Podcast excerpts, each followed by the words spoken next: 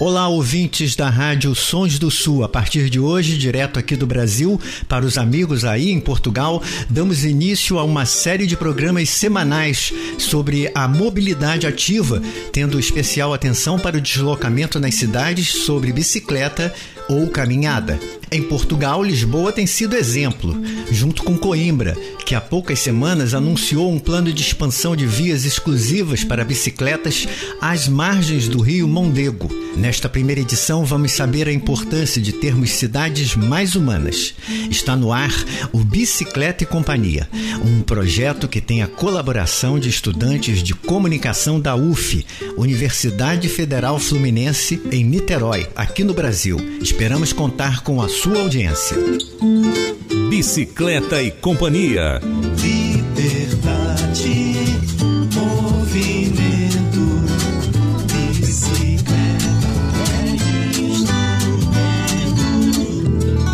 Abrimos esta primeira edição com uma reportagem especial apresentada por Aline Moraes e Breno Benker, estudantes de jornalismo da UF. Eles nos falam de uma cidade onde a bicicleta exerce protagonismo sobre a vida das pessoas no trânsito.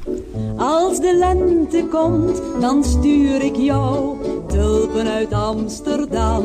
Neste programa, vamos conhecer um pouco da experiência de Amsterdã, na Holanda. A cidade é referência mundial no uso de bicicleta, como principal meio de transporte dos seus habitantes. A cidade holandesa tem mais de 800 mil habitantes. Em meados dos anos 1970, a população se posicionou contra o crescimento do uso do automóvel como meio principal de mobilidade. Na época, cerca de 400 crianças por ano perdiam a vida em decorrência da velocidade dos veículos e imprudência dos motoristas.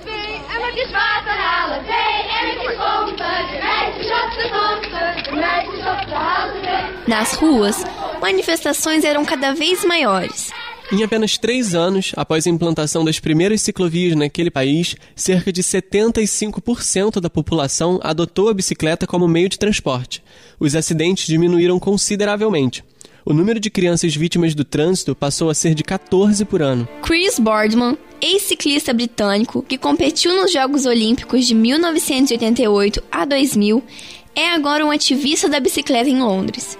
Em visita a Amsterdã, ele observou que o novo sistema viário deu certo, principalmente porque as ações do poder público foram eficientes.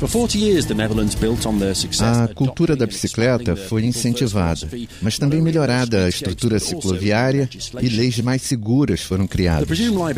Veículos mais fortes e maiores passaram a ser responsabilizados em caso de acidentes e cada usuário, inclusive o ciclista, passou a cuidar dos mais vulneráveis. Além disso, os carros se obrigaram a dar espaço à direita ou à esquerda para quem está de bicicleta.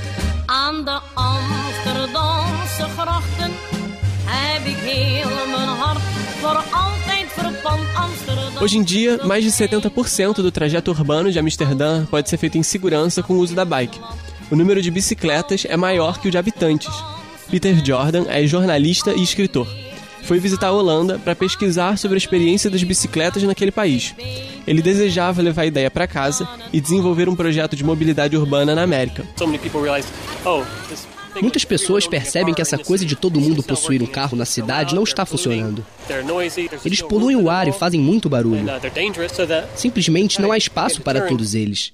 São perigosos. Peter não voltou para os Estados Unidos. Ele e sua esposa, Amy Joy, se apaixonaram por Amsterdã.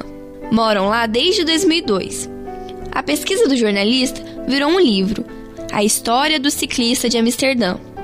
A crítica do New York Times classificou o livro como um olhar antropológico da vida sobre duas rodas nas cidades. A percepção positiva da vida em duas rodas em Amsterdã é compartilhada também pela urbanista e arquiteta, especializada em mobilidade e transporte, Meredith Glazer. Ela nos fala da segurança de pedalar em Amsterdã. The inner canal rings of Amsterdam, like where we are here, um, there's a lot of shared space in terms of uh. Nas ruas internas de Amsterdã, existe um monte de espaço compartilhado entre carros, motos, pedestres, bicicletas e funciona com segurança. Driving so fast, and the bikes aren't even going that fast either. Os carros não trafegam tão rápido e as bicicletas não são tão perigosas, nem mesmo quando estão um pouco mais rápidas. É agradavelmente civilizada a relação entre todos.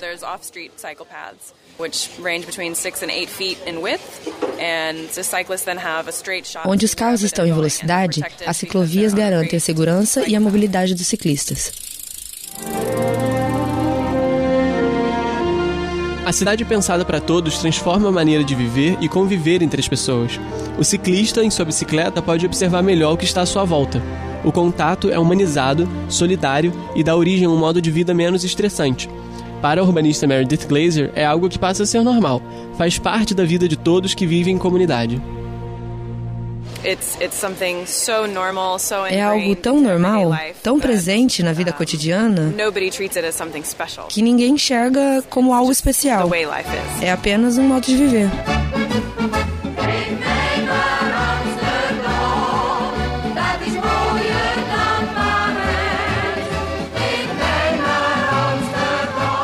Apesar de se destacar, Amsterdã é apenas uma das diversas experiências pelo mundo que está dando certo um modelo que pode ser aplicado em nossas cidades aqui no Brasil, de maneira a valorizar a vida e o relacionamento humano entre as pessoas.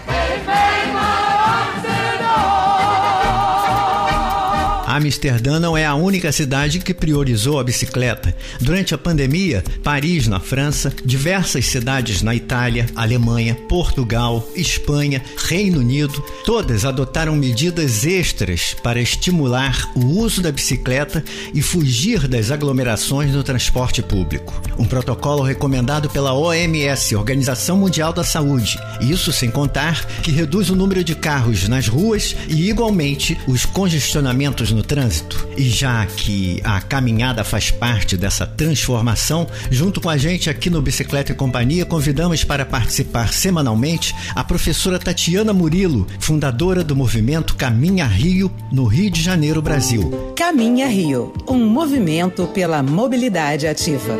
Hoje, Tatiana comenta sobre a segurança para pedestres e ciclistas e a própria relação, às vezes um pouco conturbada, entre esses dois atores na mobilidade urbana, ciclistas e pedestres. Nós precisamos aí de um sistema de leis que seja mais rigoroso com relação à punição dos maus motoristas, né? Também mais rigoroso com relação à formação dos condutores é, ampliação do espaço da mobilidade ativa e redução dos carros na rua, redução de velocidades, né? A gente sabe que quando os órgãos de trânsito em suas respectivas cidades tentam fazer essas mudanças, eu sei que é um assunto polêmico onde existe bastante resistência da própria população para isso, né? Por incrível que pareça, quando aparecem aí os pardais de velocidade, as multas, o pessoal se queixa queixa muito, mas também depois reclama, né? Reclama dos, dos atropelamentos, reclama dos acidentes, né? Então as pessoas têm que entender que os acidentes, a quantidade de acidentes diminui na medida em que você propicia uma via mais segura para o pedestre, para o ciclista.